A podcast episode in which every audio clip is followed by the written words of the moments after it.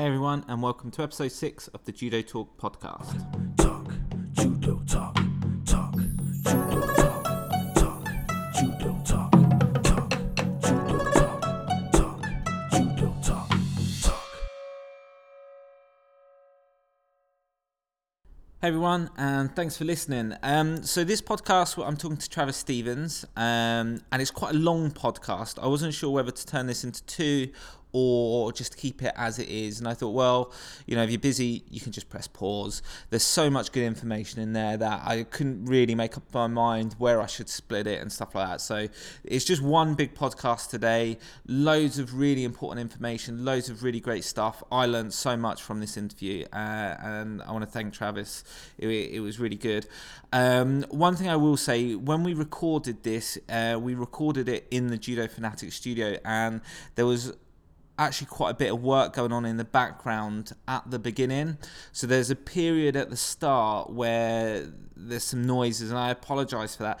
And if I'm being really honest, I have no idea how to get that off. Um, I, am sort of making up this podcasting as I go along. So uh, apologies for the sound quality at the beginning, and I think it's only for sort of 20 minutes or so and then it sort of goes away and then it's then it gets into the podcast so apologies for that um, but I'm sure you guys are going to love it. Really judo focused, lots of things that I didn't know. It was a great conversation with Travis. So I'm going to end it now and I'll speak to you on the other side. Hey guys, and welcome to Judo Talk. And today we've got a special guest. Today we've got Travis Stevens. How are you? Say hello, Travis. Yeah, I'm Doing good. good. good. It's bright and early, 5.30 in the morning, 5.45. Yeah, so when we were setting this up, I tried to make it so you could get started a little bit later in the day, but you was like, no, let's get started really early. What time do you normally start? Uh, 6.15, 6.30. If I'm in my office by 7, like touching my keyboard by 7, it's probably starting the day off pretty bad. Really? Yeah. Are you a morning person or do you just like to get the day going? No, there's just not enough.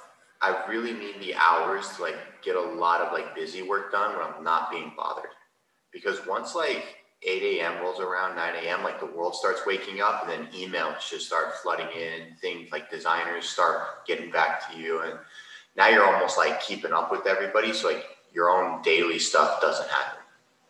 But we got to get up Yeah. early to make sure that happens. So what what do you currently do now? What's your role? Um, I do a lot of different things. Uh, my day-to-day job, like my nine to five, is I'm the head marketer for Fuji Sports and Fuji Mats. So I do all of the product photography, product design, development, um, inventory management on our side. Everything from PPC advertisements to SEO to um, basic social media campaigns. Uh, how did you get into that side of it? Um, when I was right after 2012, I I kind of hit rock bottom, and I realized that after the Olympic Games, if you don't have a medal, there's really nothing for you. Specifically, even if you get a medal in the states, it's not really that big of a deal, right? I think in Europe, like if you win an Olympic medal, it's a thing, right? People know it, people praise it. In the states, if you haven't won like three or four medals, you're kind of just like an everyday Joe. Because- Is that in all sports or just judo specific? For us as a country, Yeah, because uh, across we have people, sports. yeah, we have people like Michael Phelps winning eight gold medals. Like, how does your one matter? You know, same thing with all of our track stars, all of our swimmers. Like, it tends to be a big thing, and judo doesn't do a very good job of allowing the viewers to tune in on a regular basis to really follow the storyline of the fighters and really gear up to who they are as people to get them behind the success that they've earned. I think a sport that probably does it the best is football. You know, because when they're playing in the Olympics, like they play over weeks in multiple different cities, multiple different venues. And it allows the people, if they miss a match, they can tune in, they get recaps, they get follow ups, they get player history, they get stories, they get interviews, you know, all over the span of a few weeks. By the time the match is over, they know everything about that team. Yeah, and do you mean proper football or Yeah, I do. football? Not not like you throw it with your hand. You're in England. I, yeah. See, that's really weird for me because in England, um, it's a good thing if you win an Olympic medal, and it's really significant, especially in judo, because um, judo's quite a niche sport, but you're not necessarily looked after as you would think. You know, like people in the UK are funded through UK sport, um, but it's still down to them to once they go after once they finish their career to actually decide what they're going to do next almost so was that the catalyst for you to to go into the where you're working now yeah, so I started a jiu-jitsu school right after 2012 because I wanted to have a backup. Um, jiu-jitsu was always fun for me. It was, uh, you know, kind of like playing basketball, playing football, playing tennis. For everybody that does sports currently, like some people ride bikes. They just do other physical activities that take their mind off of the intense training of judo that they're doing, while still maintaining, you know, some physical output. And jujitsu is kind of that for me. So I was like, well, rather than like going to different schools, I'll just start my own, bring people in. I like coaching and training people to train with me was a good way of learning. It also kept me inside the dojo so that right off, right after judo, I could continue my training through teaching and help me to remember and improve my technique as time went on. And one of the guys that actually walked through the door is still a really good friend of mine. We're actually co-owners of Judo Fanatics, and he owns BJJ Fanatics, and we do a lot of other things together. But we traded jujitsu lessons for business lessons, and so every day at I think it was still three times a week when he would come in. So after every jiu-jitsu session, we would go to a place called Kelly's Roast Beef because it was open until 3 a.m. And from 11 to 1, he would just teach me the Google ad interface and how to properly run ads and market a website. And so after about three weeks or so, I convinced um, Leah Hadashida and Jimmy to let me go into the warehouse and find all the old judo gis that they don't sell anymore. Because people return like pants, people return tops, or they just need pants, and the sizes get all mixed and matched. So I drove all the way down to the warehouse, which was a few states over. It was like a five hour drive. I loaded my car with all the extra kits. I drove them back, I cataloged them, I set up a website, I started running Google ads, all while training at Tokai. Once I cataloged everything, I got on a plane, went all the way to Tokai University in my spare time. I built a website, built a funnel, started running ads, Facebook campaigns, and Google campaigns, and I was making two thousand dollars every four days, just Wow. running through that merchandise. Yeah. And would you would you say when you're working with people now, especially in judo, would you always say to them you need another option as well? Always. And would would you do you think you could do full time so as an elite athlete, do you think you would recommend doing that as well as maybe university or setting up a business or I'm I'm on the a weird fence line when it comes to university, just because I was thrown out. So I'm I'm a little different. I think some people um, are very book smart and very educated, and for them, you know, listening to a lecture or learning formulas or writing papers, for them it comes kind of natural. For me, it's like pulling teeth. Like I struggle with it. Like I have to actually want to learn what it is you're trying to teach me, and if I'm engaged, I can pick it up like that. It's why I picked up jiu-jitsu so fast. It's why I picked up marketing so fast. Is because there was a need for me to learn it, and there was a benefit. So I learned it. A lot of trades, um, even in today's market, the college degree is kind of a nice to have, but not a necessity. Work experience is more valuable than the degree, but some jobs do require it. So it really depends on what the athlete needs and making sure that their timelines are can still be met for sport and also education. Some people Yeah. just that curve of where everything lies just never meets up. I have some people that show up on the doorstep and they're like, I'm 22 years old, I'm in college, I want to go to medical school, but they're at a national level telling me they want to go to the games. And I'm mm. like, we that those two things they can't line up. Yeah.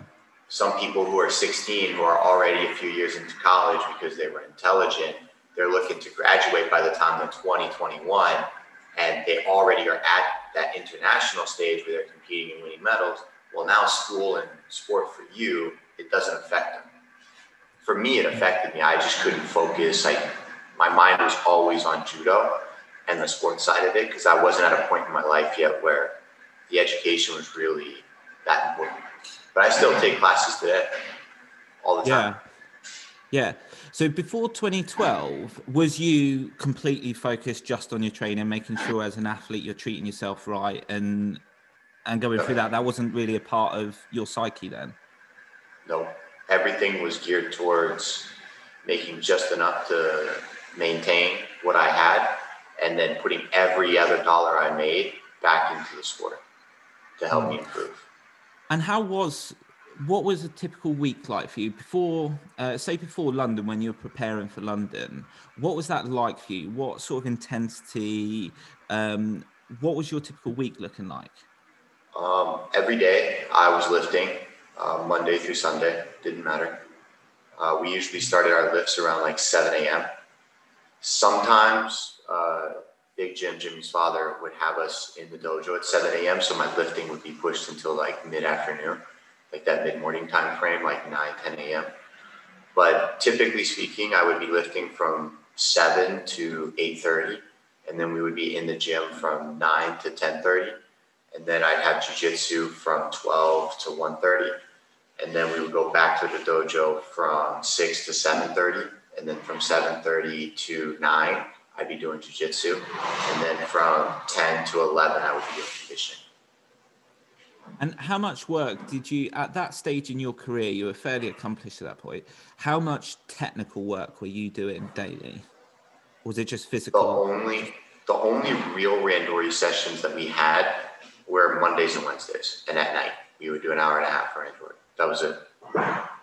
That's what, uh, apart from traveling and going to camps and stuff. Apart from the camps overseas, like after Paris, you know, after Germany, going to you know, went to Spain one year, which I'll never do again. I'll never even take a team there. That was stupid. But you know, Really? two How weeks come? in Japan. Um, its timing in the calendar makes zero sense from a development standpoint. Uh, athletes that go there training in that type of heat tend to get burnt out. We could do a lot better by, you know, going somewhere where there's moderate temperatures. Like for those people who don't know, Spain is inside a concrete building with a metal roof in the middle of the summer where it's what is it, like 35 degrees Celsius at the time, Oh, sometimes 40. It's hot. There's like there's meters of puddles that like it's like looking at little kids running in the park jumping after a rainstorm because people are slipping, people are too tired. You're not getting like that physical conditioning you're looking for. You're just miserable. Teams like sometimes show up to practice, sometimes don't. Like half half the camp will be at the beach in the afternoon for the summertime because they're tired from the morning training. Well, it's like Austria is a better camp. Um, Paris is a better camp. Um, a lot of the B tournaments have better camps. The one in the Czech mm-hmm. Republic we went to before Rio was better than Spain. There's just better And- options. That's all. On the, I take it on those camps because you're only doing randori a couple of times a week at home. When you go to those camps, you want volume and you want bodies. Volume. It's all about volume. And sometimes a lot of the international players would come up to you and be like, what is wrong with you? Like, why are you doing so much? Because we would be doing 11 rounds a session, not five, not six. Every session, we would be doing 25, 30 rounds a day. And then when we would go to Austria, we would have a day off in 10 days. And that's Mittersill camp. Is that Yeah, the Mittersill camp. Yeah.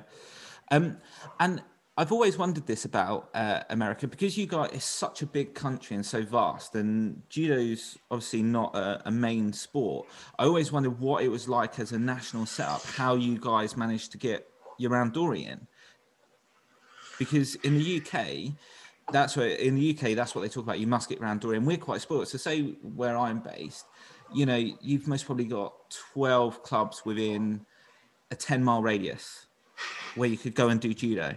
Like that's how it's and we're not talking like just a, a sports like a, a little club, like decent sized clubs. So how do you guys in America? Do you meet up for national training or what's? Don't, don't do anything. So what is the setup in America for for the national team? It's a total free for all. Oh really? Yep. It's a free for all. That's why when you guys watch the states compete internationally, like you don't know who you're gonna get. Like no idea. Couldn't even tell you. Sometimes I look at the list from like the Grand Slams and the Grand Prix, and I'm like, I don't even know that guy. I have no idea who that is. He just showed up one day, decided he wanted to go overseas and compete internationally with no real prerequisites. So who who's in charge of America? Who's the head? Is there a head coach of American judo or Nope. no? So you've got obviously got Pedro's and you've got is it Jimmy Morris? Jimmy Morris? Jason Judo Morris. club? Jason Morris. Sorry, yeah. Um, so is there any other judo clubs or? Uh, right now, the national team has decided to train at Kitsusai, which is in Florida, um, partly because it's open, um, but a lot of the national members uh, grew up out of there. Because the big thing in the States is wherever you grow up is typically where you stay. Most people never pick up and leave. They'll just keep staying there, which is why our development really struggles, is because the athletes never get passed on to better coaches. They just stay home, and the athletes almost bring the coaches with them. Right. Okay. And in America at the moment, it, do each state have different rules on where they are with COVID and stuff like that? Yeah. And at what stage are you guys at where you're based? Where what's it like for you? We just opened up into half capacity. Um, Masks are required to do any physical contact, and right now, um, obviously, some people follow the rules, some people don't follow the rules. It's it's hit or miss. But Yeah. every state, based on its rules, usually has a general population that feels like that's the safer bet is to just follow the rules. So you have Yeah. places like Texas, Florida, and certain other ones that are just we don't even care anymore. We're done with COVID, no mask, no nothing, business as usual. Really? Yeah. Wow. And um, so ha, do you think your online side has saved um, saved the judo where you are, like save the business, or do you think it's just through hard work of keeping everybody involved uh, through Zoom or whatever? Yeah, our actual USAjudo.com platform has nothing to do with our actual local physical businesses. They they don't intermix one way or the other. Okay. The USAjudo.com platform is solely there for people that want to learn judo. That's it, that are struggling um, today. And really, the, the main reason for making it was uh, specifically in the States and a lot of places, athletes started a club and they realize they're not at a national or international level, so they don't go to higher level clubs for higher level coaching. So they need information or want information somewhere. You know, judo seems to hold everything very tight knit and to ourselves, uh, almost to like make sure we have value. So we started USAjudo.com to just start taking what we know and throwing it out there for the public for whoever wants the knowledge. Doesn't really matter to us. That's one of the biggest difference I found within Brazilian Jiu Jitsu and Judo is that even in the UK, it seems like when we first went into lockdown and we were talking about going online, everybody was like, you can't do that. You can't do anything online. You, there's no way you can learn Judo online. But I What's think crazy about that statement? What's Go on. absolutely crazy? It blows my mind that people make that statement about judo because Hmm. all of us, myself included, and I know you've done it because every judo player has done it. We have all watched an IJF event where a star athlete has done some technique, and we're like, you know what? I'm gonna go home and try that. Yeah. We've all done Yeah. it. How many of us, after watching Rekishvili throw Ngarbi, I don't even know what tournament it was, but that weird like backward somersault thing at that Grand Prix, we all got to the club that night. We grabbed the guy's sleeve, cross gripped, and tried to barrel roll backwards just to see what it mm-hmm. felt like. We Yeah. all do it. So like the idea that you can't learn judo online is just crazy to me. It's crazy. Yeah. I don't I think the longer that judo holds out, the further behind it's going to be. It, it needs it needs that injection, doesn't it? I mean, like I've only played around with the online stuff for for a little while, but I just think The you problem, cannot be everyone. Go on, sorry. the problem that we have in judo is as coaches, as developers of the sport, um, we don't value the intellectual knowledge. We only value the physical output. And one of the things that's really holding us back as a sport is our students are not students of the sport. And that's really where we struggle. You know, what we really need to start developing are people that can actually talk intelligently about the sport. Like, can you actually watch? I remember I did a video breakdown on my YouTube channel of, I think it was Maruyama's Shimada, where I found two highlights, I put them together, and I thought it was just a normal clip that wasn't going to do that well. But people, when they watch judo, they don't really see everything that's happening. They don't realize that Maruyama covers two meters on his first step, and he's 66 kilos. Like anybody should go grab a tatami, put somebody on the other end, and then try to jump two meters and then do Shimada. It's hard Yeah, right? There's all these like little nuances that these athletes are doing that people just don't know how to watch because we're not students of the game. It's almost like we watch judo through a fog where we only see like the actual big outcome. We only see the big Uchimata. We don't see the little intricacies of the sport and what the players are doing. And we really need Yeah. to become students. you know what really opened my eyes up on that because you're i think you're 100% right with that and i noticed it when i was watching a good few years ago when i was watching football and football made a transition in this country with their commentators they used to just have people who were talking about the game and then what they've done was they actually replaced them with footballers who actually played the game. And when they were talking they weren't even looking at the, but they were they were talking about stuff like the formation of the back line. They were talking about things that weren't i was watching the ball and they were they were looking at something completely different. And then i i started looking at that and started looking at judo and thinking well actually yeah you when you're watching judo you don't necessarily look at the throat you're watching everything before that before that point. And that made me think well actually there's loads going on. And i'm sure people would really benefit from that I think I was doing a camp in Finland years ago, like right after the 2016 games. And um, I can't remember what the question was, but it had something to do with uh, like match performance and it had something to do with like fighting the Japanese and how to like, you know, offset like their technical abilities. And I was like, Mhm. well, I go do judo on the very edge of the mat. Like, that's the easiest way to be a Japanese player. Yeah. Walk right to the edge of the mat and then stand there. They'll follow you because they're conditioned to. And then when they grab the gi, you can do all the halfway judo you want and walk out of bounds. That Japanese guy will get a shido every time. Hmm. And then he'll get overly aggressive and then he can throw. But like just the like the tactic of like using like the boundaries of the, the mat area and how to use it to set up all of your judo is something that we never talk about. But it's something that we always develop as you know higher level judo players when we're on the edge of the mat. Like we use it, but it's not like anybody actually teaches it.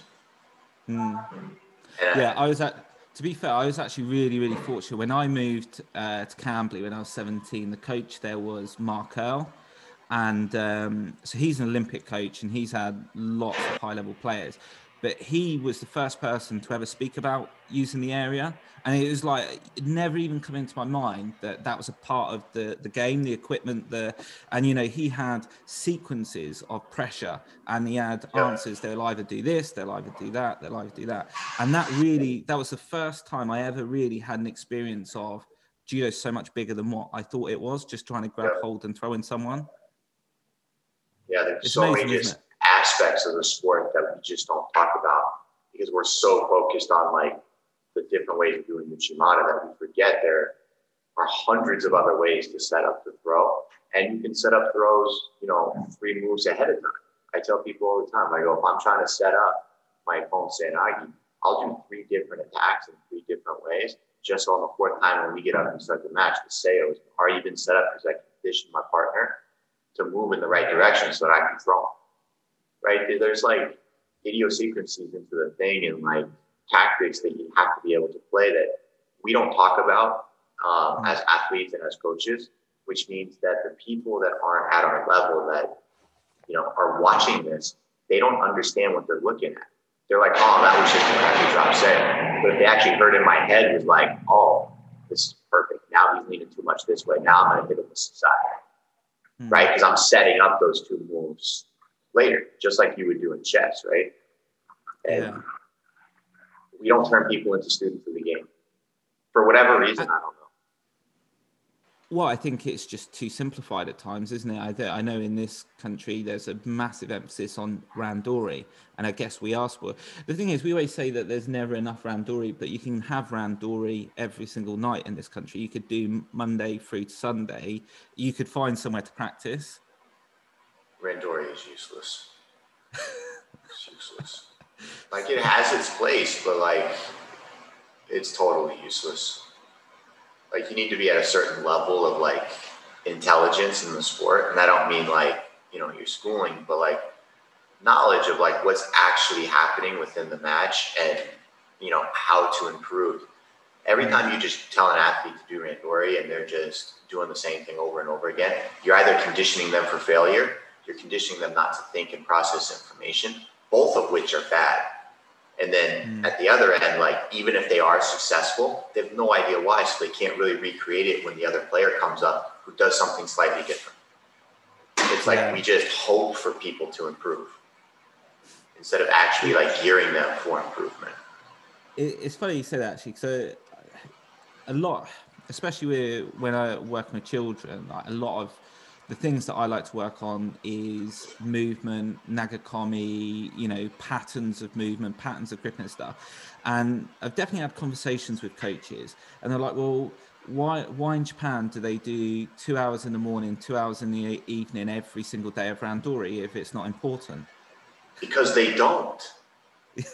That's that's a total lie. They forgot to tell you that the university players do. Yeah. University, not their elementary school kids, not their middle school kids, and definitely not all of their high school kids. Most of their high school kids to do like competitive randori, guess where they go? The universities because there's a place for that. Right? At high school, if you go to a high school practice, you'll be doing uchikomis for two hours Mm. just developing your technique right like it and people people really struggle with cultural differences on what works and what doesn't work right when you're in england right you can't look at what japan is doing and then replicate that in england because you don't have those resources yeah. you guys 100%. don't have you know a hundred different world champions and multiple olympic medalists all coaching at an elementary school level right Mm. They- when they grow up they're following like the world's best from when they're seven all the way up until college. And then you know what? At the end of the day not all of them become good judo players. You can walk into tokai and find average judo players. They're not all world beaters. Some of them are not all of them. Mm. so does their system really work? I don't think so. Well, their model reminds me of like football in this country because there's such a massive volume of kids wanting to play football. There's millions of kids in this country that play football, and then they just all the attrition rate as it goes up is just phenomenal, isn't it? Uh, Yep. But the only advantage, say, football's got is everybody can find their level of their Olympics. They can play Yep. at any level, which I think judo needs to do a lot better at. We're so this is elite judo. This unless you're doing elite competition, that's your only involvement with the sport. Whereas I think if you can find other ways of them being a student of the game or where, wherever it is their involvement, judo will benefit. Yeah. And 100%. don't we don't have those different tiers for people. And Mm. you know, going back to what we were talking about earlier, like that's where Brazilian Jiu-Jitsu has really succeeded. They've taken like the average weekend warrior Joe and made them a hero in their own like little level of what Jiu-Jitsu is to them, Mm. right? Like it, it's a challenge Mm. because we're so think- geared towards high performance sport. But also as well i think from through coaching and uh, especially coaching with kids what i found is every person has their own reality. So you could go onto a session you could go on there and you can see some of the kids that aren't training as hard they might be talking but you hear those group of kids when they're having a little chat on their own is completely different to what you viewed, and they've all got a different view. And I think within judo, everybody wants their reality of involvement and if you can find a way whether you know whether a single club specializes in newaza or they specialize in creating referees or you know just some some way of them finding their level their olympics that they want to be involved with would, would be great hundred percent. We just we don't do it. Like we don't have avenues for you know twelve year old kids. Like we don't really groom coaches in judo either. We just hope one day that after twenty years of doing judo, you've learned a few things and you can reiterate it. But definitely not necessarily in an intelligent way, Hmm. right? There, there's not really a program in any school that takes 12, 13 year old kids that aren't geared for the Olympics and finds another path for them right? Like, why don't we pull them off to the side, turn them into excellent coaches so that they actually learn and get, you know, praised on just studying the sport and being able to break it down because that has value. Well, I suppose one of the problems I'm not, I don't obviously don't know the situation in America, but in this country, most people think judo should be done for free, like a, you turn up three pound fifty. So there's not a career option. Where I think that's Which is a whole wrong way nother to take problem. Yeah, you know, judo needs to be professionalized, and people need to learn that actually you can make a fairly good living if you work hard at it and you study and you become good at what you're doing. You there is an option to be a judo coach as a profession and as a sport that will help with your retention, your quality, your everything else. Is that similar in America or? Yep. We don't have that many actually professionally run judo schools. And there's definitely not that many professionally run judo schools that only teach judo. Hmm. I mean, we could probably count maybe 10, maybe in the entire country that are like Yeah. actually turn a profit. Yeah. Yeah, and uh, so when you're, I just want to take it back a little bit to when you were an athlete. Did you, did you have that same philosophy the whole way through, or was it taught to you about, you know, it's more about conditioning, your tactics, your, or did you always want to do randori and somebody helped you with that, or? I always wanted to fight. That was what it was always about for me. Um, it was Jimmy who actually got me on the other side of the fence because people, I think people just don't know how to train. I think judo players are still training like it's the 1980s. We've never really evolved as a sport. I was doing a podcast with somebody and it dawned on me that like judo has been around for, for argument's sake, 100 years, just for argument's sake. It's a nice round number not one thing has been developed in the lifetime of the sport to improve the teaching of the sport. Mm. Not one. Like I can't go online right now, anywhere in the world, and buy a product that's going to help me coach kids better. Apart from grabbing another human being and throwing them to the floor. Right? And it's it's a challenge where like we are not trying to improve the sport as a whole and make judo more accessible, more easier to digest for the everyday people. The learning curve for this sport is just a challenge. And when you're an athlete and you don't mind challenges, that's where Jimmy got me into the other aspects of the sport, the drilling aspect, the situational aspect of the sport because it's challenging. Right? One of the drills that we do just arbitrarily at the club is you can take any grip you want. So partner A can take anything, right? So maybe I'll start the sleeve and halfway down my partner's back and I'll hold the grip. Partner B can take anything he wants and I have a minute to just tee off and throw. Mm. Just just for practice sake, because a lot of athletes will find that when they do that drill, when they get their favorite grip, they actually can't score right? But if you wanted to score in a, a live Randoria session, I don't care what defense that guy's playing, you should be able to find a way to score with some technique from your grip, right? And you know, after the Russians came to the club and a few other people, we actually found Tokai does that same drill a few years later. Mm. So like there are some improvements where countries are starting to learn how to develop and train athletes without the physicalness because when you do too much Randori, there's just too much risk for injury, for everything else. Yeah. And then are you people people go through the calendar year and I was one of them where I would start January in Mittersill we would train and train and train, randori, randori, randori. Then the summer would hit, boom, I'm injured right after the Continentals. And then all of a sudden you're laid off for eight weeks, two months. Then you work out for four weeks, you go to the World Championships and you lose. And it's like there was no up and down in the schedule because all I wanted to do as an athlete was train, train, train, train, compete, compete, compete. I broke myself. Went to the Worlds, lost. Then we train, train, train, train, train. And then by the time December hits, you're burnt out for the Grand Slam in Japan too. Right? So you can really see those pockets like right around like February, March where people do really well. And right around like September, October where people do really well. And then the athletes that taper, the one through five in the world, they do really well on the other ends right? Because they're going up and down through the cycle because they've already reached their peak. They don't feel like they're chasing it anymore. Yeah, that's one thing I was going to say. Actually, what you notice, um, especially I noticed this a lot when I was competing at my level. The best players have they don't have an advantage because they've worked to get there. But what they're able to do is be really selective in the calendar because they know they're going to perform. So they can go, right, these are my two big events of the year. This is what I need to do. They know they're going to get selected. They know that. But actually, for the ones that are on the cusp or trying to break into that next level, it's almost like you have to do everything because there's no season in judo. You don't want to miss out. You yeah. go from one thing to another thing to another thing. And actually, to break through is really hard. And that's why I wonder whether you see juniors break through a little bit quicker because they're they're doing their thing. They're obviously good enough, and then they make a jump through onto that elite level.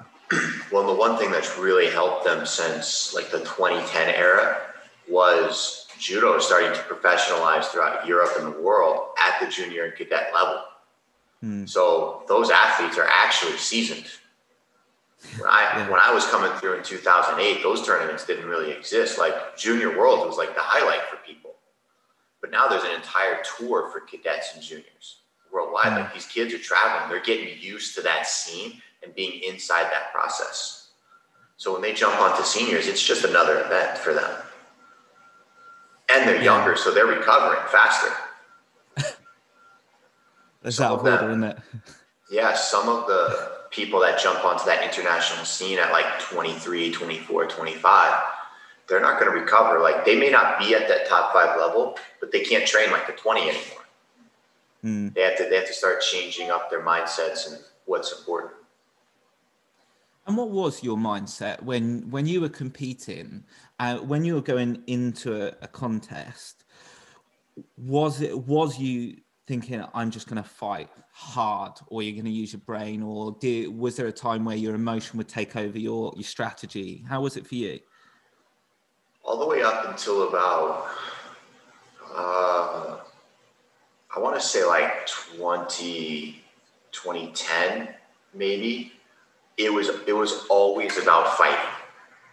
It was always like I just want to fight as hard as I can for as long as I can. Win or lose, it didn't matter. And you hope that by pushing a tempo, by attacking, by doing things harder, that you know you're gonna win. And nine times out of ten, you lose right? Like my career going back to like 2008 wasn't anything special. But once I hit 2010 and I actually focused on like, what are the goals I need to do every match? And then I need to accomplish these goals. And then as I'm accomplishing these goals, I need to figure out how to win. That's when like I really started seeing the success, right? Like when I was fighting Tchrikishvili at the Olympic Games. All we tried to do, hey, just last. Just last until like three and a half, four minutes, and then we'll win. Because when we watch tape of Tchrikishvili, you'll see that when his matches go really long, his judo changes. Like, go mm. find five of his clips that have gone the distance where he hasn't won. He's not up by Owazari in the first like two minutes, right? He's actually tied. There's a minute left in the match. Like a lot of his matches with like Pietri and like a few other people. If you clip out the last minute, and you clip out like the first two minutes and you watch them separately, they'll be two completely different judo plays. And the one in the last minute is beatable. The one in the first two minutes is really hard. Just because he almost goes, he like transitions into a panic where like he feels like he's got to make it happen now. Like he's not confident to like go into like overtime and go for another 10 minutes if he had to. Yeah, that one, I, I never know with that one because whenever it's always for me, whenever I watch Eastern Europeans, Russians, Kazakhstan, Georgians, for me it's like they they have a two minute session. Like their goal is two minutes. They want to win the fight, and bit, and you can see their their energy, their power is so explosive, and then it's almost like they can't maintain that level when it tails off. So then it is a different match. So I don't know whether it's the fact that they push themselves so hard, or that's just their style of judo. And I always wondered whether moving the time from five minutes to four minutes would bring them back into play again, knowing that they didn't have as long to last at the end. Yeah, it's it's hard to say. Um, I'm not exactly sure because I've never actually spent like a month there to like see what like an entire training calendar would look for them. Mm. Um, I think a lot of it is just for them, it's mental. I, I, I don't think it has anything to do with like their physical gas tank, really. I think really? they're just so used to throwing people that when they can, mentally in their own head, they're like panicking, like they're not really sure what to do. Right. And they start like not making it up, but like just trying different things where, you know, we have the philosophy on our side of the fence, you know, working with Jimmy that, you know, if you're not losing, you're winning. Yeah. Right? Like we're in shape. Like I don't care. I'll do the same thing for 20 minutes. And you can see that in the Bischof match. Like I don't care. Let's just keep going. Mm. Who's going to break first? I really wish that Bischof match could have been an unlimited golden score. let's yeah, just see what I, happens. I that was one of the biggest disappointments for me watching that fight, seeing that end as it did, because when everybody says, "Oh, there needs to be less gripping, there needs to be uh, more just getting hold of a judo jacket and try and fight," I think that's totally wrong because that match to me proved how good judo can be and how physical it can be. Because yeah. Ollie's an experienced fighter, but he's very efficient in his judo. He's very yeah. German. Like he he literally does judo to a T. You're gonna have to really break me down if you want to beat me. And it was so good seeing you two fight, even when you got confrontational with each other at the beginning. Mm-hmm that was great. How did you? What was your approach with Ollie? Somebody who structurally you know he's not going to back down. He will stand there toe to toe with you. Really, it was it was trying to get him to make an overcommitment because, like you said, he's a very tactical player. As am I. I don't I don't overcommit too much, which really is hard for me to say now because I lost at the Olympic Games from overcommitting, but that's not the point. Um, that over the course of my career, like I don't get thrown free Ippon that often because I don't make that overcommitment. I make players come to me, and and that's one thing Bischof is really good at. He's a little shorter, he's stockier, he's very good at gripping, and he stays in his wheelhouse and never leaves it and it was trying to get him to leave that wheelhouse that we were fighting for, and we just never got that opportunity. And what was your? How were you thinking you were going to do that? What was your plan to draw him out? Because he, you had beaten the world champion, uh, world number one earlier on that day, didn't you? You know, yep. you were on foot. You were fighting really well.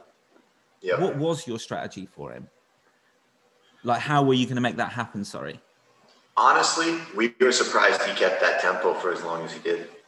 Mm-hmm. That like typically when when you need to get somebody to make that over commitment, you need to be able to outgrip them so they feel like they're fighting out of stuff. That's one way of getting them to make an over commitment.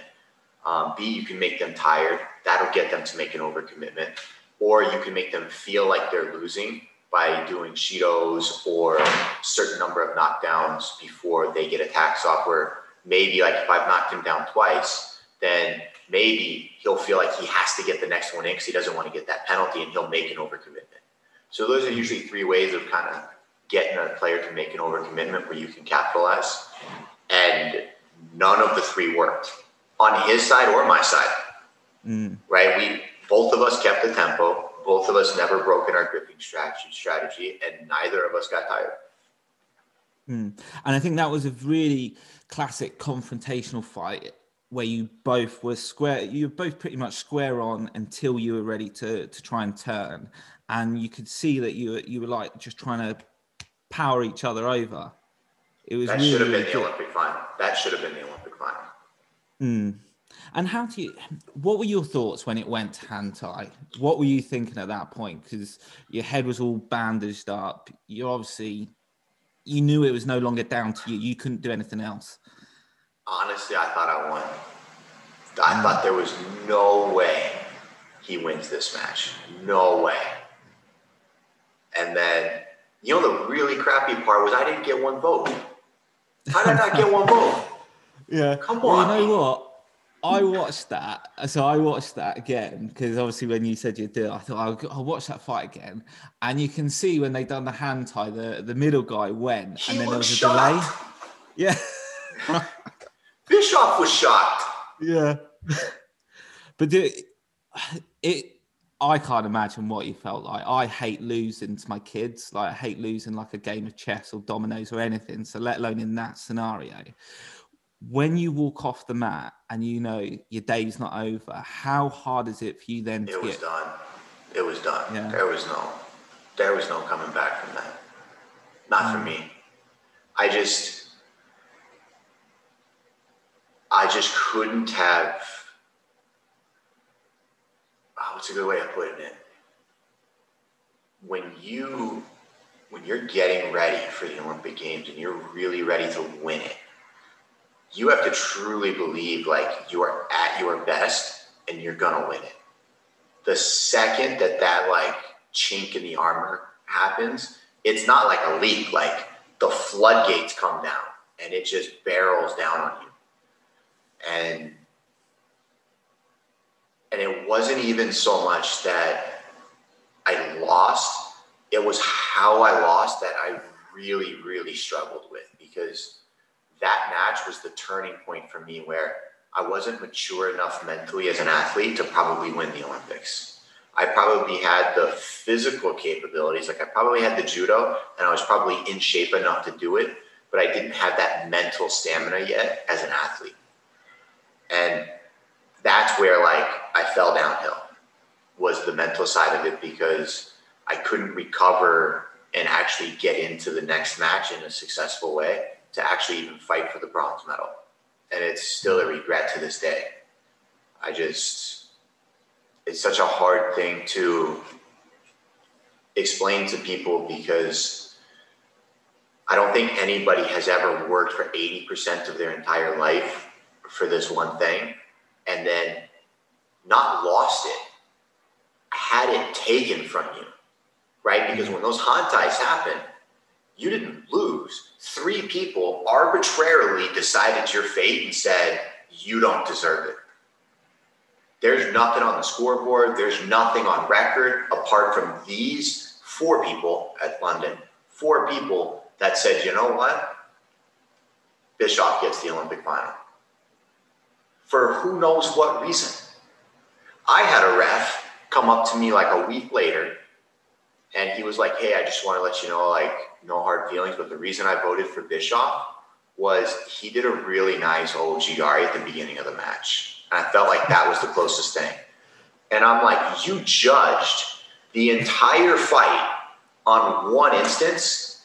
Hmm. I was like, "I don't know if that's fair," and I'm pretty sure the ruling stated back in 2012 that the golden score is judged all by itself. Yeah. Well, I was going to say that I, I'd have to get it checked, but I thought it was you couldn't go back to the match. the before. original match.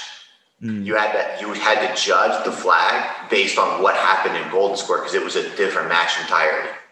Mm. Right? Because clearly the first five minutes didn't decide anything. The next three minutes were going to be looked at individually all by itself. So for him to go back, and I'd have to check, but for him to go back to what happened in the first like minute and a half and pull that one instance, right? Well, I had close calls too maybe not as close as him, but like that's questionable. Yeah. You know, you know, you've never when you're a referee and when you're watching things from the outside, you don't have that pitter patter in your chest of, oh, I'm about to get thrown. Right? We mm-hmm. feel that as the judo players inside the match. We're like, that was close. It may not look like it, but like that was close. I felt my foot slip on that one. Right? How many hmm. times have you been walking Have you been walking and shuffling around the mat with a judo player, and all of a sudden they randomly tapped your foot and it slipped? You didn't fall, but it slipped, and you're like, "Ooh, he almost threw me for ten. He almost did." But like the refs wouldn't know that. Yeah. We know that as each other, but they don't see that. So it's like, I don't know. It's one of the reasons why I like the rules the way they are. Just let them fight. Figure it out. Yeah. As long as you look proactive and you look like you're trying to win, we'll just let this keep going. Don't even care. Yeah, I like it as long as it as long as it is still fighting, you know, and Yep. that match for me definitely deserved to go on. How how hard is it for Jimmy to judge like for him in that instance when you're walking off the mat? Does he just leave you alone or does he know he has to get you back in some sort of mindset? I was crying. He was pissed off. It took us a while to get into the back. He was still fucking pissed off. He was like, I'm not having any of this. He was yelling at the reporters. He was like, the IJF screwed him. This sucks. He complained about the flag thing, you know, because 2012 had a lot of bias against it, right? If you go back to the 66 kilo day, look at what happened to Ebinuma in the Korean mm. right? I don't know if anybody remembers, but Ebinuma lost, if memory serves me right. And then what happened was the ref awarded it. Both players left the tatami. They went back into the back room, pulled both players, put them back on the mat. They didn't even re-award it, right? Ebinuma lost. Then they put the flags back out and they re-vote. And then Ebinuma gets all the flags and wins, and the Korean loses. That's what happened on the 66th day. And the rule of judo states once the athletes are off the mat, you can't go back. Have they changed that now? Because that seems to happen an awful lot that they start to bring him back on. No, that's because one athlete has stayed. Both athletes have to leave. That's what. That's why some of the athletes like stand there and protest, like I'm not leaving, because if I leave, it's mm. over for good. Right? But they can always bring one person back. But here nor there, like there were some fishy things that were happening, and I think up until what was it? Was it the hundred kilo day? I think it was the hundred kilo day. Was the first day in 2012 where all of the flag decisions were all the same color. Explain that one. Every hantei at 2012 up until the 100 kilo day, might have been the 90 kilo day, but definitely from 81 all the way down, all the hanteis, everybody voted the same color. How does that happen? Statistically, that's almost impossible. Mm. So was there somebody in all of their ears telling them where to vote to make sure that on camera at the Olympic Games that they all made sure it was unison and there was nothing in question? So was there really one guy that decided my fate, or was there four? Who knows? Was that the first first year where they um was that the first year where they actually had communication with the desk at the same point? Yeah, and that was the yeah that was the first year where they were wearing the earpieces, but it was only the center ref. Yeah. Yeah, Well, I don't know. Maybe I'll have to get somebody on and actually speak to them, put the question to them. yeah. I'll, I'll see what they say. I would be. I don't remember the timeline specifically, but I would. I would be curious. Hmm. How, after after London, how long did it take you to sort of get your head back in into a space where you think I can go for Rio? About a year. About Yeah. a year. Yeah. And is that where you that's where you started putting your head into the work? Was that did you find that a nice distraction as well? Yeah. The work side.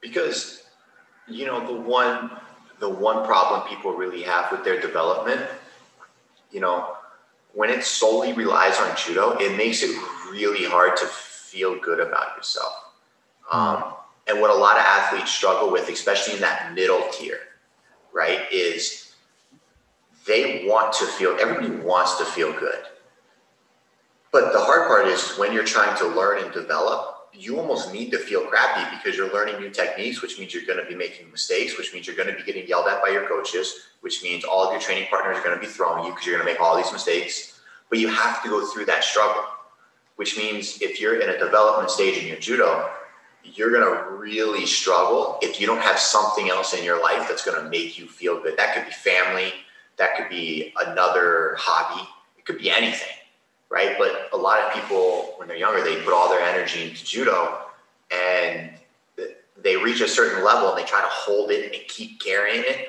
and it really stops their progression through the sport.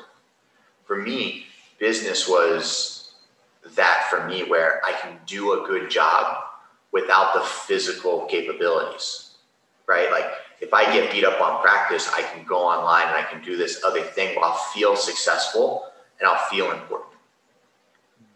And I don't know actually- what that is for everybody, but they should have something. Yeah, there's actually quite a few studies around that as well because we naturally, as people, want to self-identify, and you know, we are uh, judo players. We identify as judo players, and we're proud to be judo players. And it's the same thing as a judo player. You can identify as a winner, and especially in the formative years when players are developing, if they identify as a winner, it's really hard for them to to refocus and try new techniques because the second that they lose, they lose their identity. They lose that part of who they are. So it is a really fine balance with the coaches to be able to to try and navigate them through those difficult times and things like working, giving them another outlet is really, really important within their development, not just elite level, but as kids as well.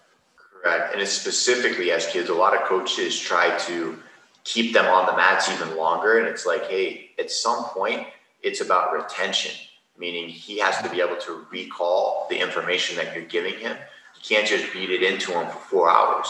Like, sell it to him for five minutes, let him practice it for five minutes and see if he remembers it in an hour or in three hours.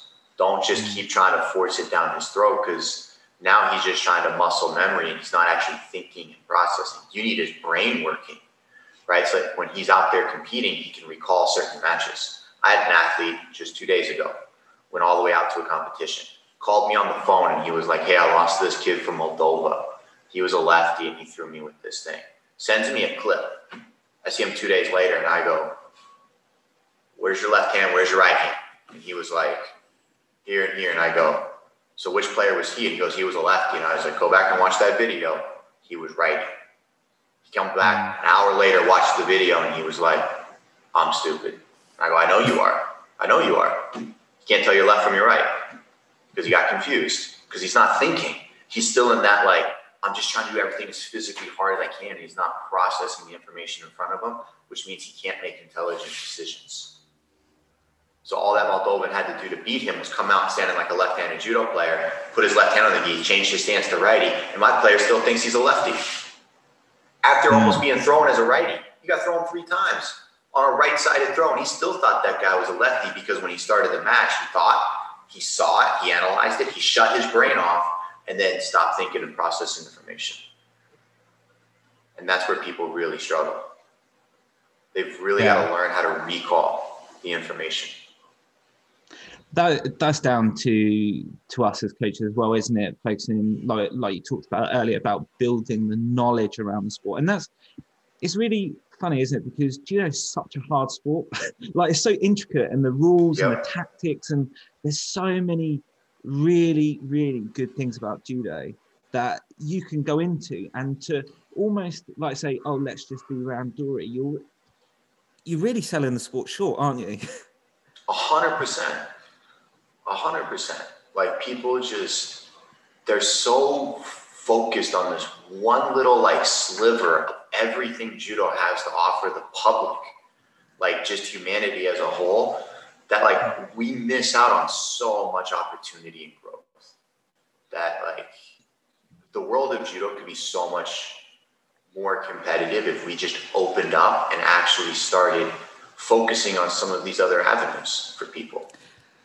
That's one thing actually I like about. So I, I done a little bit of Brazilian Jiu Jitsu, and one of the things I like about it is, although they they talk a lot about "Oh, you must fight for this, you must fight for this, but actually behind it, there's so much that goes into the techniques. And considering this is purely on the ground, we have this element as well to to judo. We have the groundwork element where we can do stuff, but technically, like you look at some something like Gracie University there's that like there's so many videos so many hundreds of videos for white belt blue belt you know as it purple brown and that's just groundwork but they really really focus on the technique development and I shot for me a- I shot a video. I shot a video. Um, it's eight hours long. I did it maybe a month ago for BJJ fanatics because they came to me and they were like, "Hey, we want a video on just off balancing and gripping. It's eight hours long. It's hmm. 300 techniques on just different ways of creating kazushi from different grips and different positions that I personally use. And I'm not even like the foremost expert in the world of judo.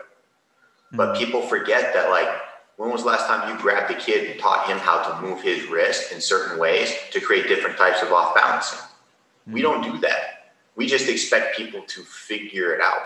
And it really limits the, it really has a limitation on the development of our players because we as coaches, we want to see our athletes throw people for big ippons, right?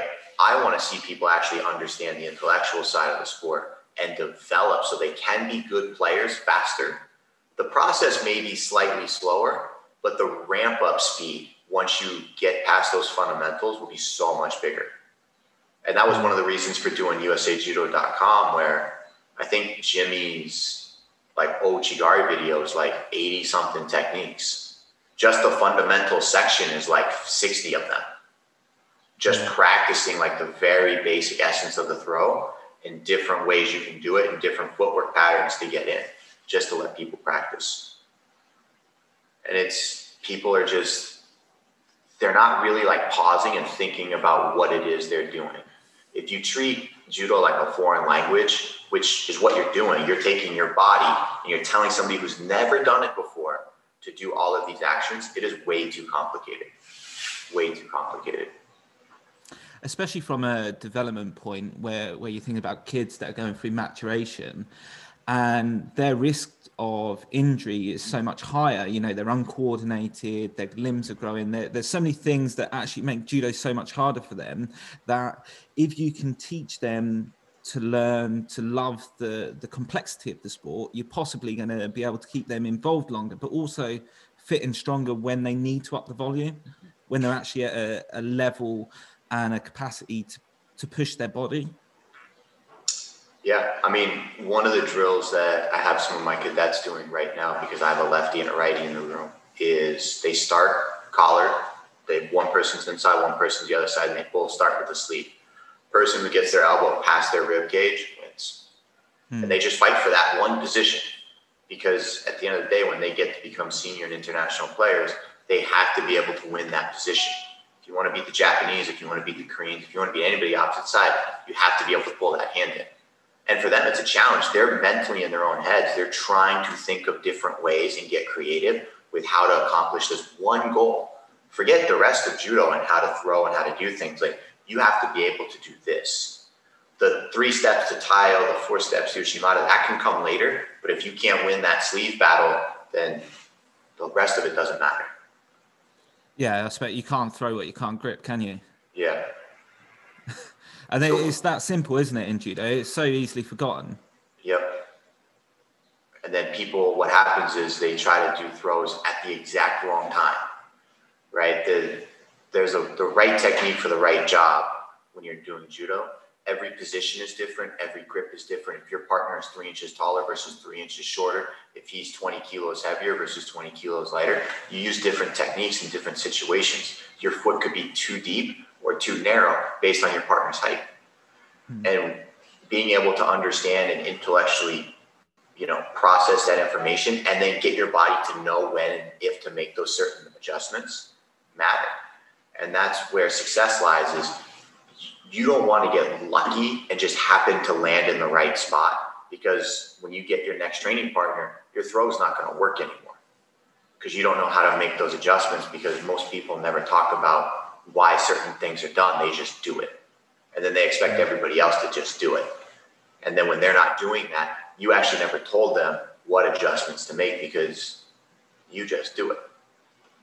That's that's the hard thing as well with especially when kids are, are learning and developing, because it's not just about you, the person doing it, it's how the other person interacts with what you're doing. Yep. because it's not just about you could do one setup that works every single time against this one person, but either the next person's a little bit higher level or lower level, so their reactions are programmed completely different. And it could be the same size, same height, same, but they've done judo for an extra six months and they've got a little bit more experience. And that's Yeah. the horrible thing about judo, isn't it? Yep. And that just goes back into, you know, really making them students of the sport, not just focusing on the, the physical aspects, because they need to understand what those differences are so that as they get older, they know they need to make adjustments to these. Hmm. Right? They need to know that, hey, walking to your left is bad against this player, walking backwards against this type of player is bad, pushing forward against this type of player is bad. Right? It seems crazy, but if the guy does drop seoi nage, ah, maybe you shouldn't be walking forward. I Definitely. don't know. Definitely shouldn't be. And we'll tell people that, but we forget about the left, right, and all the other throws. And we just let kids kind of, you know, start doing randori or adults start doing randori too soon before they've been educated on how to be successful. And then a lot of people just get devastated, right? It's not fun being thrown to the floor. And we, we lose a lot of people because of it. Where jujitsu, right? When things happen, they've actually made success based on almost getting stuff, right? Like mm-hmm. if if I pass your guard, I'm winning. I didn't even do nothing, right? If I got points for knocking you down to the floor, I would feel successful. But in judo, we don't score that. It's all or nothing. If I almost pass your guard and you recover, I get points for that. Right? I get advantages that can win me the match at the end if you don't score any points.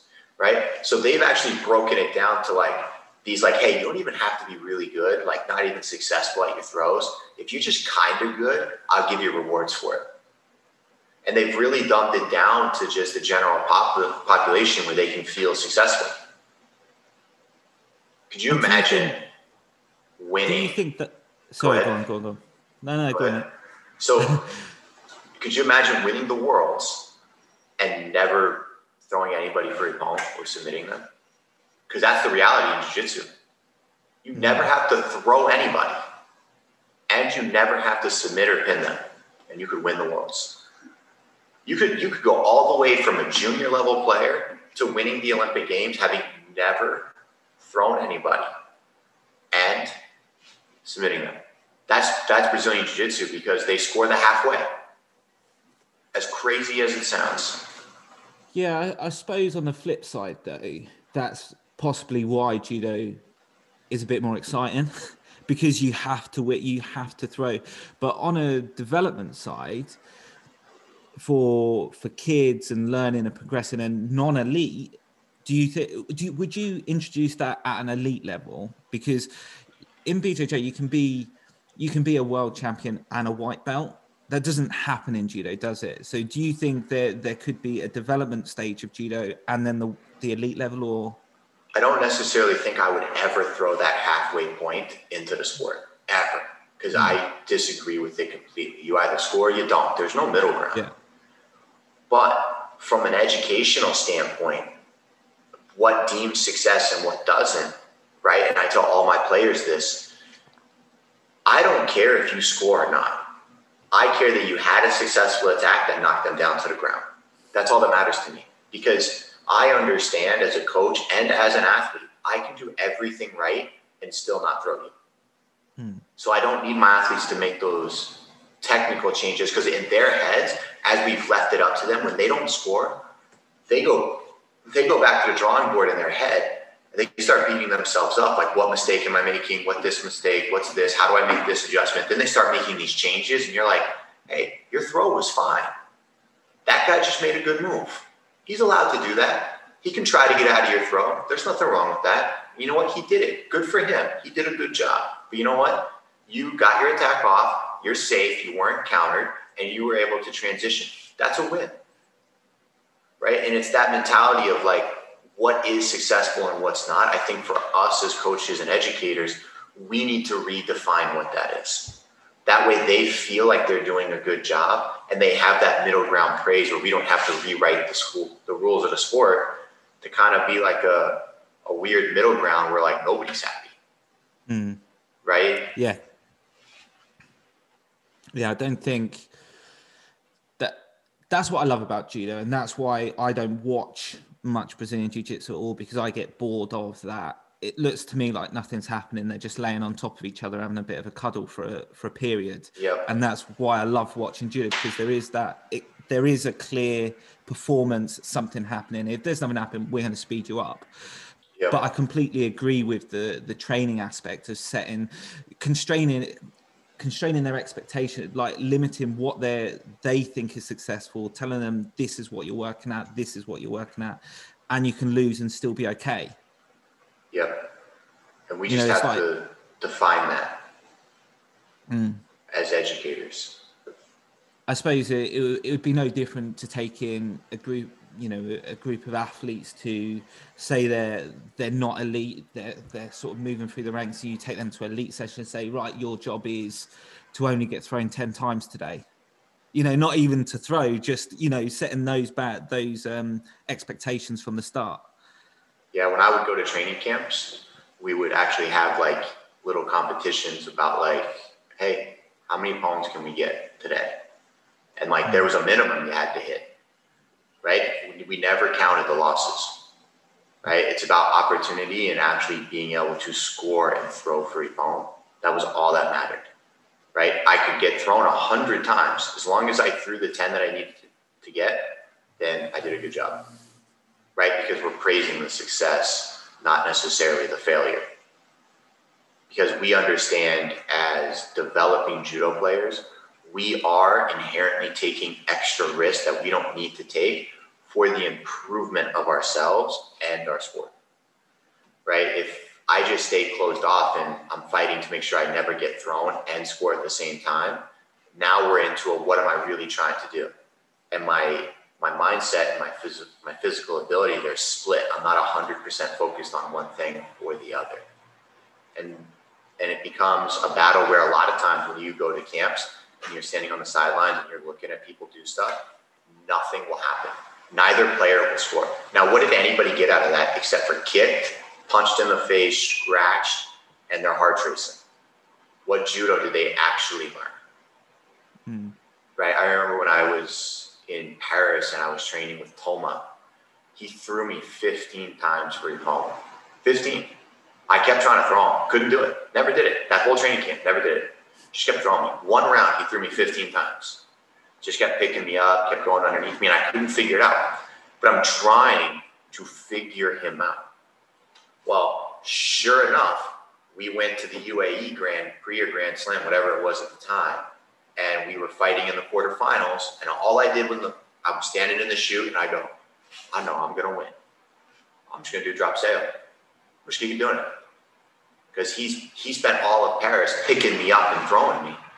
That mm. he's been conditioned to go. Well, you know what? I'm just gonna every time he comes down, I'm just gonna pick him up and throw him because that's what I did all camp. I came into it with I know exactly how he's gonna throw me. I'm gonna not do that thing, and I'm gonna do these safe attacks over here, and then I'm gonna figure out how I can win. Sure enough, three Shidos later, I won. Hmm. It's as simple as that. It's just judging and how we look at things differently as people and as judoka and what determines success. I didn't see the round with him as a failure. I actually thought it was kind of comical. I can't believe I couldn't throw that guy. I can't believe he threw me so many times. Like I didn't even get Were one you in. laughing at the time? Were Yeah. you laughing at the time? How did I not get one in? Really? Not one? It's got to be a joke. Come on. Gotta get one in. Right, but it's that it's that relaxed it's that relaxed mindset where like I don't I'm not here for the outcome of this. I'm here to get enough knowledge so that I can go back and when it's time and when it matters, I can make educated decisions. I suppose though you have to be quite uh, uh, mature in your coaching approach though, because it's not easy to say that to kids at the beginning, is it? You know, Oh, when no. when you, you know, so you're thinking like they need those mini successes, they need those little things, and you say these are the rules of judo. This is how you win. This is how you lose. For them, it can be really, uh, you know, binary like yes or no. This is the outcome. So you have to have some sort of maturity in your approach and belief that you can you can uh, help kids with understanding that. I had an athlete. Uh, she was 15, really talented. It's a shame she doesn't do judo anymore. Um, when I was working with her, a lot of times it was just only giving her enough information to be successful. Uh, a lot of times when we think about judo and coaching kids and even coaching senior level players, is we try to get them from the bow in to scoring with Ippon in one teaching session. I would only ever do it in increments that mattered, right? So for starters, hey, they're right handed, you walk to your left. And the only thing I'm ever coaching her on is walking to her left. And when she walks to her left, even if she misses the throw, I praise her on walking to the left, right? She did a bad job, but she walked to her left, so I'm praising her and saying she's doing great. Everything looks good. I don't care that the throw was bad. I care that I've gotten her to walk to her left. Now that she's conditioned to walk to her left, now we're stealing the sleeve and we're creating off balance by moving her behind. That's the next thing we're teaching, right? And by the time I get through the entire sequences, now she, without thinking about it, she's always walking to her left. She's always stealing the sleeve. She's always creating off balance off the move.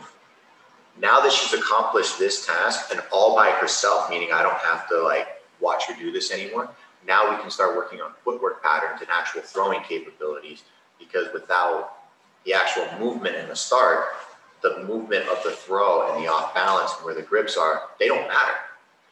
Because if you get to that end point without understanding the beginning, you're just lucky. Mm. And so getting kids to just do this simple thing makes it very simple for them, right? Because I don't care about the outcome of the throw. And I don't think they do either. I think they care more that the figurehead standing over them is praising them more so than they feel successful about the throw. We make it about the throw as coaches. I suppose as well, you're you're doing more than just that because you're you're actually teaching the child how to be coached. You know, this is a direct instruction. This is what you yes. do. They follow.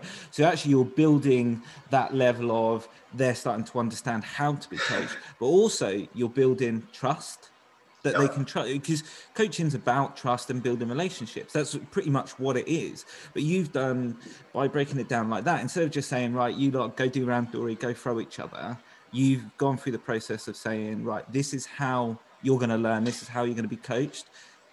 They're going to build the trust and when you then go to competition you're going to have that element of a much successful much better relationship with your with your player. Yep. So when i tell my players to do something they do it out of trust, not out of fear of like, I'm going to yell at them. I talk to them just like we're talking to now. Hey, eye contact, and here's what I need you to do. And they go try to do it. And a lot of times when they do that, they have success because I understand judo. I know where to put the hands, I know where to walk. I can see what they're trying to do, where they're trying to go, and I can help guide you through this match. And when we have that level of trust, because we built it from setting the very simple goals and praising the very simple goals, we've built it over time.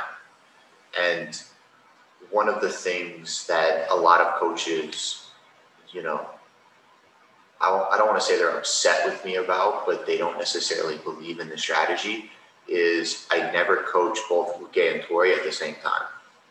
It's always one or the other. We pick a common goal and we stick to it. And the easiest way to describe what I'm talking about is pins.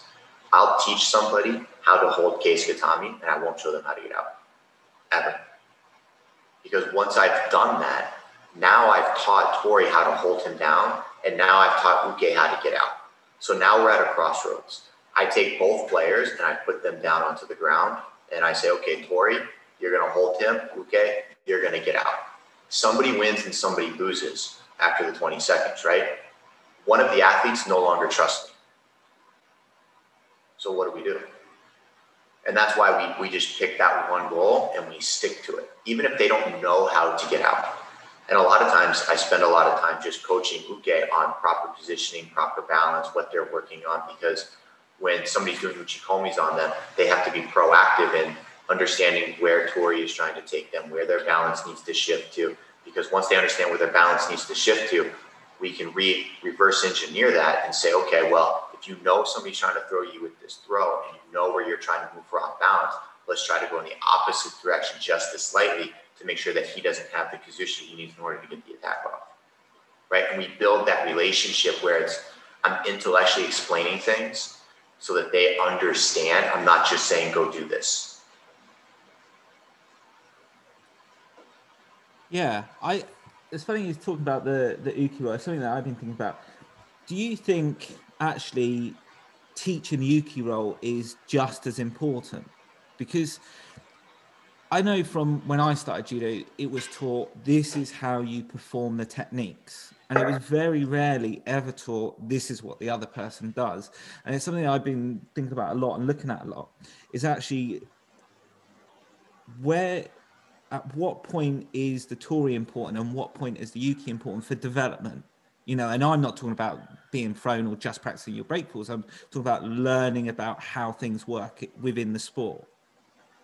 There's one thing that japan doesn't have and it's a bad uke right? And it's one of the reasons why their technique is so good is because they have partners that i hate to say it but they're like professional ukes they know exactly what to do. They know exactly how to move and they know exactly where to put their body to make you feel good, like you know what you're doing, even if you mm. don't. Right? You look at some of their falls and it's like, that looks pretty. And a lot of it has to do with Uke, not Tori. Yeah, I'll definitely, if I'm running a session or I'm leading a camp or anything, the first thing I'll do is I'll find the best person on the mat to, yep. to demonstrate on because it just doesn't work. You can't get your points across. And people say, oh, well, that's not realistic. Well, it, it is because you need to get the right reactions. And in randori or competition, you'd only do those techniques with the right reaction. And yep. you're just asking somebody who knows how to do those reactions, aren't you? Yep. Because again, it's that right tool for the right job, right? I'm showing you this technique because this is a very common reaction for this situation, and this is why it works. If you don't react in this way, we don't do this technique. And people think about it the other way, where like the technique needs to be an absolute and you know as well as I do that that's not true. There are many different setups and many different feints and many different grips that all have their place to deal with certain situations. Yeah, Brilliant, thanks. Right. Before we go, I'm conscious you've got a busy day ahead of you. I know you've only just, uh, yeah, you've got lots of work to do, I guess. Um, I just want you to talk a little bit about uh, your USA Judo. Where can people find it um, if they're interested? What I will do as well is I'll put a link uh, in this description, and everybody on my mailing list, I'll send it out as well, just for just for the, for their reference. So Jimmy and I sat down, and we've done this a few times, and we've talked about building an educational platform for people to just learn judo, right? From the very essence of every move all the way up into like Olympic caliber techniques that they would need to know. Um, with that being said, every superstar has their own little differences. And I think that's what separates Judo Fanatics from USAJudo.com is we focus specifically on the development side if you're looking for you know really fancy technique and like different ways of getting things to work then judo fanatics is probably where you need to be and you need to find like a superstar like a Yarden Gerbi that does Uchimata. Like you want to go figure out how she does it and how she sets it up and when she uses it. That's her instructional. You're not going to find that on our site. Our site is about taking you from step one all the way up until you can compete internationally with this technique. And then you can start, once you get through it, you can start developing your own patterns and your own system because your foundation is so strong, you have the ability to do it. And what we're doing is we're breaking up every technique into its own individual course so that it starts from the very beginning with every technique where we just practice foot pattern. Then we practice hand placement. Then we practice foot and hand placement together. Then we practice all the different walking patterns. We haven't even touched a partner yet. We're just getting through the motion because a lot of times, you know as well as I do, you can just look at somebody and be like, that guy doesn't know judo. Just look at him. He like just the way he moves his feet doesn't look right. And so what we do is we remove the partner and we focus just on those aspects of getting our bodies to move correctly in the right way. So when we introduce a partner, we're already doing the right steps. That way we don't have that friction of the good uke or the bad uke preventing us from learning. Right? A lot of people, when they're older, they really struggle with body positioning and getting into certain spaces because they feel like they can't. without the partner there, we can get them into the right space very comfortably, and we can build that repetition over time so that they can actually understand like I can get here. Then when we introduce the partner, now there's one piece of the puzzle they're trying to fix, and it's dealing with the friction of the partner, knowing where they need to be, right? Because they've done it without the partner for so long that once it's introduced, they know how to get there. And then we go into all the different aspects of uchikomi, moving uchikomi forwards, backwards, angles, sideways, left and right. Then we go into nagekomi and all the different angles, how to develop power using the crash pad, um, how to do every throw specifically with the crash pad. And then we get into very simple combinations where we use certain throws to set up the main technique. so kochi to ippon seoi nage, ochi to ippon seoi nage. We look at the how we learn the technique and then when it's actually applied and when it's used. So every simple combination is broken up into two clips. First clip is square stance always, where people can actually learn like, hey, when you're drilling with your partner and you're doing uchikomis, this is how you get good at this technique. Then we look at the actual randori application of when your partner is standing like this, this is how we're going to set up this technique. So this is the situation you're looking for, and this is how you're going to apply it. And then we go into different, once we get through all of that from our very traditional starting grip, then we look at modified grips and different grips and positions on the body where we can still accomplish the same technique. And then after that, we actually get into, you know, aggressive combinations and more advanced combinations where we start applying different things. So the way the system has been broken out into us is in an educational platform. So for the foundations, everything uses the same grip and everything is one action. It's Tori doing the technique.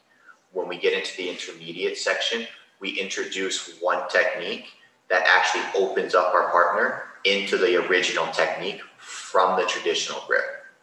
Once we get through all of that, then we can actually look at doing modified grips where we practice the same technique from different grips. When we get into the advanced section, what we do is we invert the actual setups and combinations. So we do the main technique first and then combinations out of the technique. For example, we do Tai Otoshi into Ko Uchigari, Tai Otoshi into Uchimata in the advanced section, right? Because the main throw we're throwing with is Tayo. So it's what we do first, and then how do we score once they get out. And then when we get into the combination aspect of it, we actually introduce grip breaking into the techniques because grip breaking to us is a technique all by itself. So it adds a level of difficulty where our partner has to move, our grips have to change inside the movement, then we have to set up the technique. And then we go one step further where we actually force an angle change or a stance change into the technique. And we go through these building blocks where we introduce a level of difficulty from the very start to the very beginning so that athletes can flow through that chart and really develop at a rate that's much faster than hey, here's how you do Tayo to Shimada. And then they just try to do it without understanding all the hand positionings and going through it. It's amazing, isn't it? Like the amount of context we can create within how to get one silly little technique to work. And yet we go, let's do Randori. like yeah. it's so complicated, isn't it? Like all that stuff that we've just gone into, you've just gone into, sorry, in regarding just a course that you're developing to learn yeah. judo it's almost like you're wasting your time just focusing on randori because there's so much to do. There's so much to learn and so many things to enjoy about physically trying to get involved in in it and making it work. And we've all for years sat back and been like, the only way to get a good workout in judo is to do randori, and that's just not true. Mm. Right? If I asked you to go to the gym and pick up 73 or 80 kilos for an hour and a half that would be a serious workout that you wouldn't do day in and day out. Yet we ask all of our players to do randori. It's like it's a catch 22 where like it doesn't make any sense in one aspect, but it's what we all tell everybody to do. Where we've actually stopped and said, hey, let's actually like improve your judo.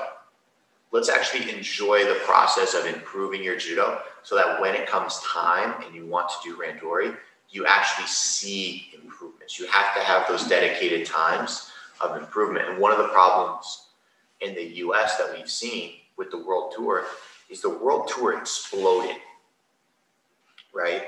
And like you said earlier, it's a year round sport. Problem with that is when you're in countries like the US where we don't control the athletes' schedules, athletes always feel like they're missing out because they have to chase the Olympic dream and all of the points. The problem when you're chasing all those points and when you're competing is the actual number of matches you get is minimal. You may get like 20 matches because you're not going five matches deep and winning gold medals. You're going like 1 and 0, 0 and 1, 1 and 1, 1 and 2. Like you're getting like a few matches in and they're not necessarily successful ones right? You could fight 20 tournaments a year and only have 20 matches. Well, that's not good. When did you actually develop? Like, when did you actually like stay home two months in one location and actually go through a developmental phase where, hey, for the first three weeks, we're learning this technique. We're going to learn this sequence because it's going to help us eight months from now. And then we're going to condition that technique to our body. Then we're going to practice doing randori with that technique. And then we're going to make adjustments and now we're going to go overseas to go to an international camp where we can use this set technique. Where we have that development time in our judo where we're actually working on it. And it's a lot of people don't, don't want to do it.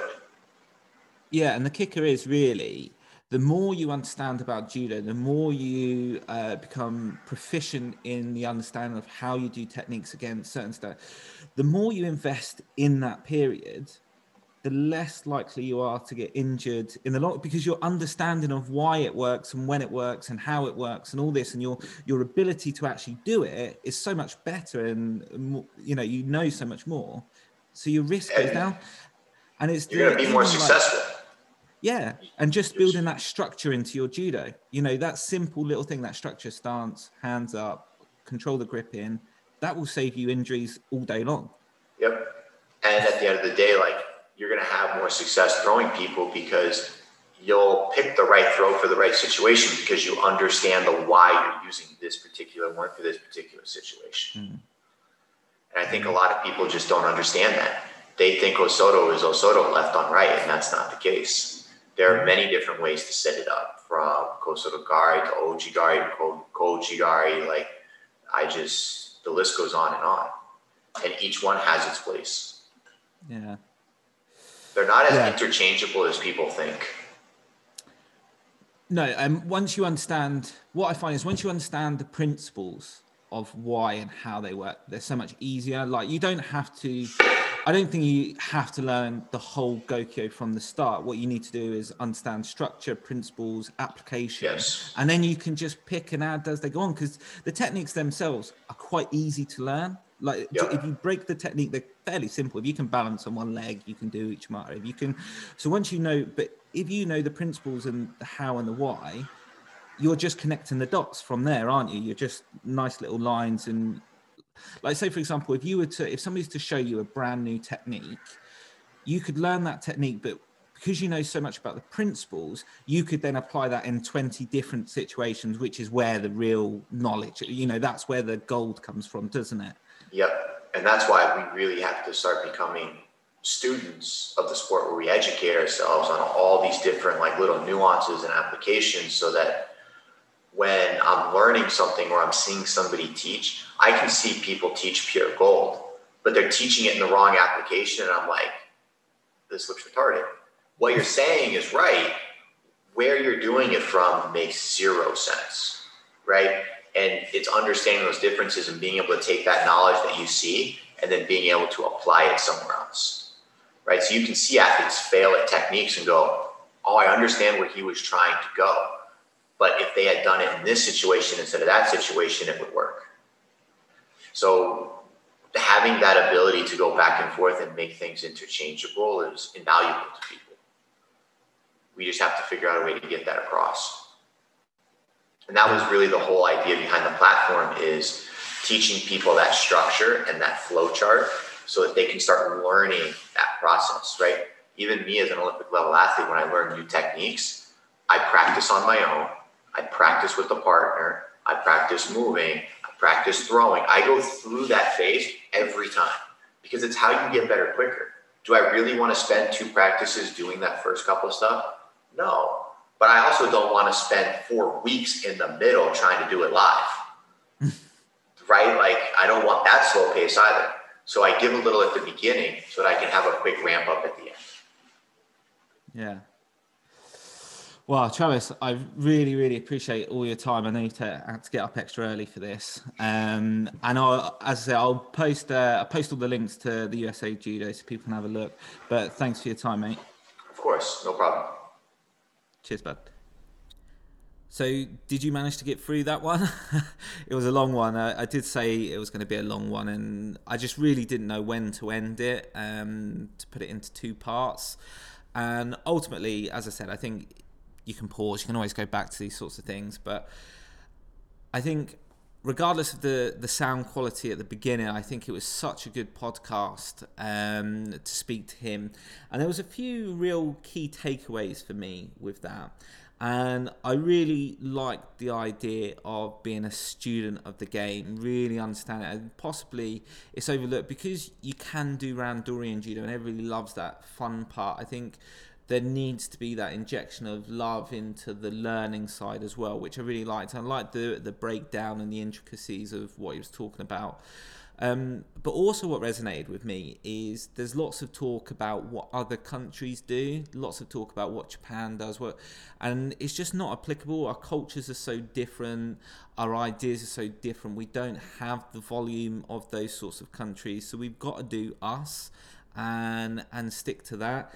And I and I really enjoyed that part of it. It was a real holistic view, and also not just thinking about the judoka as judoka. They think about them as people and you know who they are and what else might they need to help them with life, not just judo.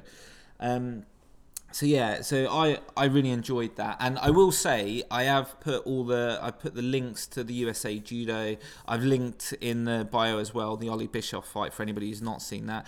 Uh, I'm not on any sort of commission base there. Stupidly, I should have I should have got that actually down in writing that I was on commission, but yeah, there, there's no link like that. If you're interested, go see it. Um, it's really interesting stuff. Uh, so thanks for that. Um, before I do go though, it's nice to see that some uh, judo competitions are starting to be advertised. Um, the uh, London International, C2 London International, they've started putting dates out, which is really really good. Fingers crossed that it's able to go ahead and judo's moving back in the right direction. Um, also, it seems like some of the the England pathway centres are able to do some randorian, which is good. Uh, hopefully, it's not long until all of us are back on the mat doing judo um, as well. So, yeah, thanks to everybody who keeps on messaging me about the podcast. It's really good to hear from you. Please don't be a stranger. Send me a message on social media. Please follow uh, the channels as well and any if you've got any guests that you would like me to interview send me a message. And don't forget thanks to everybody who's signed up to the mailing list now as well. Uh, you can get onto that vinceskillcorn.co.uk and that's just a weekly email that i send out with different information. Um, so thanks to everybody who's signed up on that. But until next time thanks guys and i'll speak to you all soon. Oh actually before i go uh, next week is a special episode for me because I will be speaking to my coach, Luke Preston, and that's a really good interview. No sound issues in that one. It's a really good interview. I'm sure you guys are going to love that one. Uh, so, yeah, so make sure you tune in next week where I speak to Luke Preston. But until then, see you all soon, guys. Judo talk, talk, judo talk, talk, judo talk,